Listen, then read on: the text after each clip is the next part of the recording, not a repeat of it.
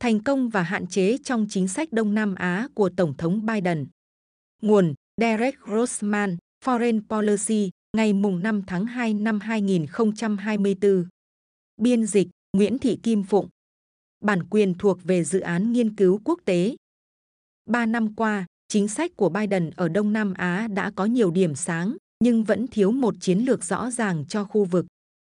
Kể từ khi nhậm chức vào năm 2021, một trong những ưu tiên trong chính sách đối ngoại của chính quyền Biden là một chiến lược Ấn Độ Dương-Thái Bình Dương hiệu quả hơn để cạnh tranh với Trung Quốc, đặc biệt là ở Đông Nam Á. Ba năm sau, chính quyền mới chỉ hoàn thành được một phần mục tiêu này. Dù Washington đã củng cố một số quan hệ đối tác song phương quan trọng, nhưng họ lại ngó lơ những quan hệ đối tác khác.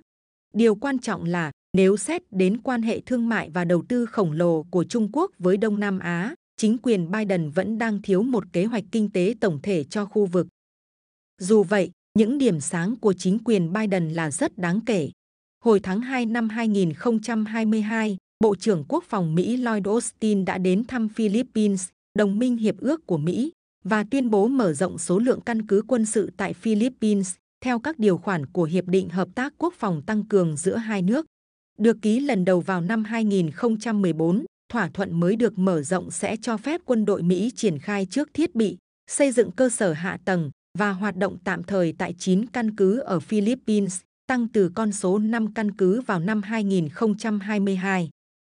Việc Mỹ tiếp cận các căn cứ này không chỉ mở ra những lợi thế quân sự tiềm năng so với Bắc Kinh tại các khu vực đang tranh chấp ở Biển Đông, mà còn cho phép Mỹ can thiệp quân sự vào cuộc xung đột ở Đài Loan. Ba trong số các căn cứ mới nằm trên đảo Luzon ở phía Bắc, cách bờ biển phía Nam Đài Loan khoảng 260 km. Đúng là Tổng thống Philippines, Ferdinand Marcos Jr. đã có các tuyên bố cẩn trọng về việc cho phép quân đội Mỹ tiếp cận để thực hiện các chiến dịch tấn công. Nhưng ông cũng nói rằng, thật khó để tưởng tượng đất nước ông sẽ đứng bên lề bất kỳ cuộc chiến nào ở eo biển Đài Loan trong tương lai. Từ góc độ rộng hơn, liên kết giữa Manila với Washington chủ yếu là hệ quả từ việc Trung Quốc tiếp tục xâm phạm vùng đặc quyền kinh tế của Philippines tại những nơi như bãi cỏ mây và bãi cạn Scarborough chưa bao giờ mạnh mẽ như thế. Tháng 9 năm 2023, Tổng thống Mỹ Joe Biden đã đến thăm Việt Nam để chính thức nâng tầm quan hệ đối tác Việt-Mỹ từ toàn diện lên chiến lược toàn diện. Đây là mức độ hợp tác cao nhất của Việt Nam dành cho các cường quốc nước ngoài, ngang hàng với Trung Quốc trong hệ thống phân cấp của Hà Nội. Dù chủ yếu vẫn mang tính biểu tượng, nhưng thỏa thuận này chắc chắn có tính lịch sử. Xét cho cùng, Mỹ và Việt Nam là cựu thù của nhau. Hai bên đã không bình thường hóa quan hệ cho đến năm 1995 và vẫn tiếp cận nhau một cách thận trọng trong phần lớn thời gian kể từ đó đến nay. Hà Nội đang cố gắng gửi tín hiệu tới Bắc Kinh rằng Việt Nam ngày càng e ngại trước những hành động và ý định của Trung Quốc. Phía Việt Nam quan ngại không chỉ về Biển Đông, nơi nước này đang có các tuyên bố chủ quyền trồng chéo với Trung Quốc, mà còn về sông Mekong, nơi một loạt đập của Trung Quốc ở thượng nguồn đã gây ra tình trạng mất an ninh lương thực và tài nguyên nghiêm trọng ở Việt Nam. Tất nhiên, Hà Nội cũng phòng bị nước đôi. Chủ tịch Trung Quốc Tập Cận Bình đã đến thăm Hà Nội vào tháng 12 năm 2023 và ký nhiều thỏa thuận quan trọng. Nhưng không thể chối cãi rằng quan hệ Việt-Mỹ đang ở trạng thái tốt nhất kể từ khi chiến tranh Việt Nam kết thúc. Chính quyền Biden cũng quan tâm nhiều hơn đến Indonesia trong năm 2023. Vào tháng 11, Mỹ và Indonesia đã nâng cấp quan hệ đối tác của họ lên quan hệ đối tác chiến lược toàn diện, được công bố trong chuyến thăm Nhà Trắng của Tổng thống Indonesia Joko Widodo. Khi Bộ trưởng Quốc phòng Mỹ Lloyd Austin có mặt tại cuộc họp của các Bộ trưởng Quốc phòng Hiệp hội các quốc gia Đông Nam Á, ASEAN, tại Jakarta vào tháng 11, hai nước cũng đã ký một thỏa thuận hợp tác quốc phòng. Dù thỏa thuận chi tiết vẫn chưa được công bố, nhưng rõ ràng là Mỹ và Indonesia đang theo đuổi hợp tác an ninh chặt chẽ hơn trên nhiều mặt trận, bao gồm cả thu thập tình báo trên biển, và điều này có thể được sử dụng để chống lại Trung Quốc. Trong khi đó, Singapore âm thầm tiếp tục cung cấp cho Mỹ quyền tiếp cận căn cứ hải quân Changi ở eo biển Malacca có tầm quan trọng chiến lược, nối liền Ấn Độ Dương và Thái Bình Dương và là huyết mạch thương mại quan trọng nhất của Trung Quốc. Singapore cũng tham gia nhiều cuộc tập trận quân sự khác nhau với các lực lượng của Mỹ và đồng minh, đồng thời hỗ trợ các sáng kiến an ninh tiểu đa phương của Washington trong khu vực, như Quad, gồm Australia, Ấn Độ, Nhật Bản và Mỹ, và AUKUS, Australia, Anh và Mỹ, ngay cả khi nước này chưa chính thức tham gia. Tuy nhiên, bên ngoài bốn quốc gia này, hoạt động của chính quyền Biden lại rất mờ nhạt. Chẳng hạn, sau khi ký một thông cáo vào năm 2022 về liên minh và đối tác chiến lược với Thái Lan, đồng minh còn lại ở Đông Nam Á của Mỹ, bên cạnh Philippines, chính quyền Biden lại không có hành động. Dù cố vấn an ninh quốc gia Jake Sullivan đã đến Thái Lan vào tuần trước và gặp gỡ thủ tướng mới Srettha Thavisin, mục đích chính của chuyến đi của Sullivan lại là cuộc họp với Ngoại trưởng Trung Quốc Vương Nghị khi ông này đang ở Bangkok. Không có tiến triển nào có thể quan sát được trong quan hệ Mỹ-Thái vào năm 2023. Cả Srettha và Biden đều không tham dự thượng đỉnh Mỹ-ASEAN hay thượng đỉnh Đông Á. Về cơ bản, Mỹ và Thái Lan đang có bất đồng về cách đối phó với Trung Quốc. Trong khi Washington xem Bắc Kinh là một mối đe dọa, Bangkok lại có quan điểm tích cực hơn về Trung Quốc. Chính quyền Biden nhiều khả năng cũng lo ngại về tình trạng rắc rối của nền dân chủ Thái Lan. Dù tính chính danh của Thủ tướng Srettha mạnh hơn so với người tiền nhiệm của ông Prayut Chan-o-cha, người trở thành lãnh đạo Thái Lan sau cuộc đảo chính quân sự năm 2014. Chính quyền Biden cũng đã phớt lờ Brunei, Campuchia, Lào và Malaysia một cách có hệ thống, dù vì nhiều lý do khác nhau. Brunei duy trì mối quan hệ chiến lược lâu dài với Mỹ, nhưng trong những năm gần đây, ảnh hưởng của Trung Quốc tại nước này đã ngày càng tăng, đặc biệt thông qua các dự án thuộc sáng kiến vành đai và con đường. Dù sáng kiến này bị chỉ trích ở các quốc gia Đông Nam Á khác vì khiến họ phải gánh khoản nợ khổng lồ, Brunei lại có xu hướng đánh giá rất cao những cam kết này, vốn thách thức ảnh hưởng của Washington. Có lẽ chính quyền Biden đang bỏ qua Brunei vì nước này khá nhỏ và vì nhận thức sai lầm rằng quan hệ đối tác giữa hai bên vẫn còn rất mạnh, điều này có thể vô tình nhường lại ảnh hưởng cho Bắc Kinh. Về Campuchia và Lào, đội ngũ của Biden rõ ràng tin rằng can dự không phải việc đáng làm vì cả hai nước này đều đã nằm trong quỹ đạo chiến lược của Trung Quốc. Nhưng đó có lẽ là một sai lầm vì việc thách thức Bắc Kinh ở sân sau của họ có thể mang lại những lợi ích tiềm tàng với tác động chiến lược lên khu vực Ấn Độ Dương-Thái Bình Dương rộng hơn. Chẳng hạn, việc can dự với hai nước này có thể làm suy yếu quan điểm dai rằng rằng Mỹ chỉ chơi trò phòng thủ trong khu vực trước sự trỗi dậy tất yếu của Trung Quốc.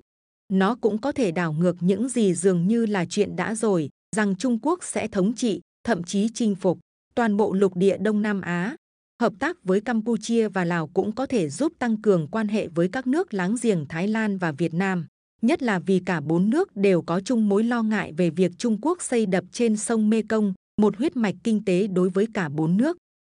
Dù chính quyền Biden từng tiếp cận Phnom Penh vào năm 2021, nhưng đó chỉ là vì nước này chuẩn bị giữ chức chủ tịch luân phiên ASEAN, nhấn mạnh tính chất giao dịch trong cách tiếp cận của Washington. Nhiều khả năng Lào sẽ nhận được sự đối xử tương tự trong lần đảm nhận vai trò chủ tịch ASEAN năm nay. Malaysia cũng gần như không nhận được sự quan tâm nào từ chính quyền Biden.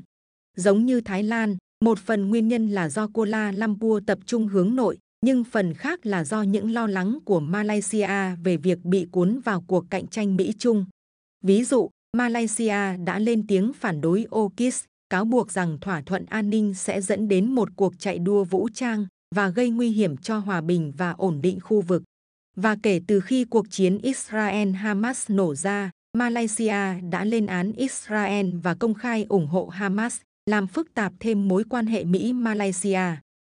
Tuy nhiên, Washington vẫn có thể tìm cách thiết lập quan hệ hợp tác với Kuala Lumpur, đặc biệt là trong lĩnh vực an ninh hàng hải. Tháng trước, Nhật Bản đã chứng minh tính khả thi của lựa chọn này bằng cách ký một thỏa thuận hỗ trợ an ninh với Malaysia, bao gồm việc cung cấp thuyền cứu hộ và vật tư. Cuối cùng, chính quyền Biden khó có thể tuyên bố bất kỳ thành công nào có thể đo lường được đối với vấn đề nội bộ cấp bách nhất của Đông Nam Á, cuộc nội chiến đang diễn ra ở Myanmar.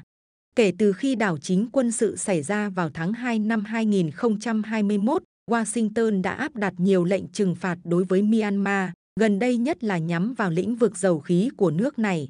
Những biện pháp trừng phạt này đã khiến chế độ Myanmar tăng cường hợp tác với Trung Quốc. Chẳng hạn, Myanmar được cho là đang giúp Trung Quốc xây dựng một trạm nghe lén ngoài khơi đảo Greater Coco, điều có thể gây ra hậu quả quân sự cho các hoạt động của Ấn Độ tại các đảo Andaman và Nicobar. Trong tương lai, Washington nên tìm cách điều chỉnh cách tiếp cận đối với Myanmar thông qua can dự. Chính quyền Biden có thể để các nước láng giềng phía Tây và phía Đông của Myanmar, lần lượt là Ấn Độ và Thái Lan, dẫn đầu về ngoại giao. Cả hai đều là bạn của Mỹ và cũng đã đàm phán với chế độ Myanmar. Trong trường hợp của Ấn Độ, còn có những lo ngại chung về ảnh hưởng của Trung Quốc ở Myanmar và trên khắp Ấn Độ Dương-Thái Bình Dương. Ngoài việc chỉ giới hạn ở một số quan hệ đối tác song phương, chính quyền Biden còn tự gây cho mình những thách thức khác ở Đông Nam Á.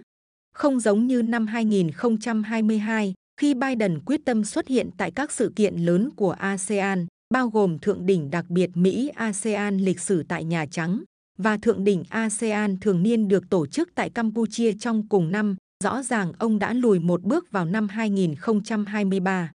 Bằng cách không tổ chức một hội nghị thượng đỉnh đặc biệt Mỹ-ASEAN thứ hai, ông dường như đã khiến hợp tác đa phương rơi vào trì trệ. Chưa hết, ông còn cử Phó Tổng thống Kamala Harris tới thượng đỉnh ASEAN ở Indonesia thay cho mình. Ngay cả khi những sự kiện này hiếm khi mang lại kết quả đáng kể, các nhà lãnh đạo ASEAN vẫn rất chú ý đến tần suất và mức độ tham gia của Mỹ, và họ sử dụng nó như thước đo cho sự quan tâm của Mỹ đối với khu vực. Quan trọng nhất, chính quyền Biden vẫn thiếu một chiến lược kinh tế khả thi có thể giúp Washington chống lại quan hệ thương mại và đầu tư ngày càng tăng của Bắc Kinh trong khu vực quan trọng này. Kể từ khi chính quyền Trump rút khỏi Hiệp định Thương mại Đối tác Xuyên Thái Bình Dương, TPP, vào năm 2017, nước Mỹ dưới sự lãnh đạo của Biden đã không tái gia nhập thỏa thuận thay thế, Hiệp định Đối tác Toàn diện và Tiến bộ Xuyên Thái Bình Dương, CPTPP, một khối gồm 11 thành viên bao gồm Brunei, Malaysia, Singapore và Việt Nam. Tệ hơn, Mỹ còn đang đứng ngoài Hiệp định Thương mại đa phương lớn nhất thế giới là Hiệp định Đối tác Kinh tế Toàn diện khu vực RCEP.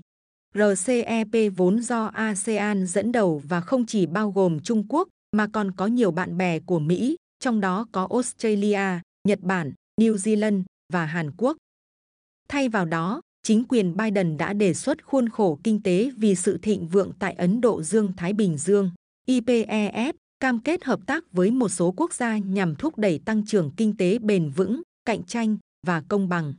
Việc có đến 7 quốc gia ASEAN tham gia IPEF là rất ấn tượng, nhưng đây chỉ đơn giản là một thỏa thuận chờ đàm phán chứ không phải là một thỏa thuận thực sự, khiến đây trở thành hiệp định ít tham vọng nhất trong số các hiệp định được đề cập.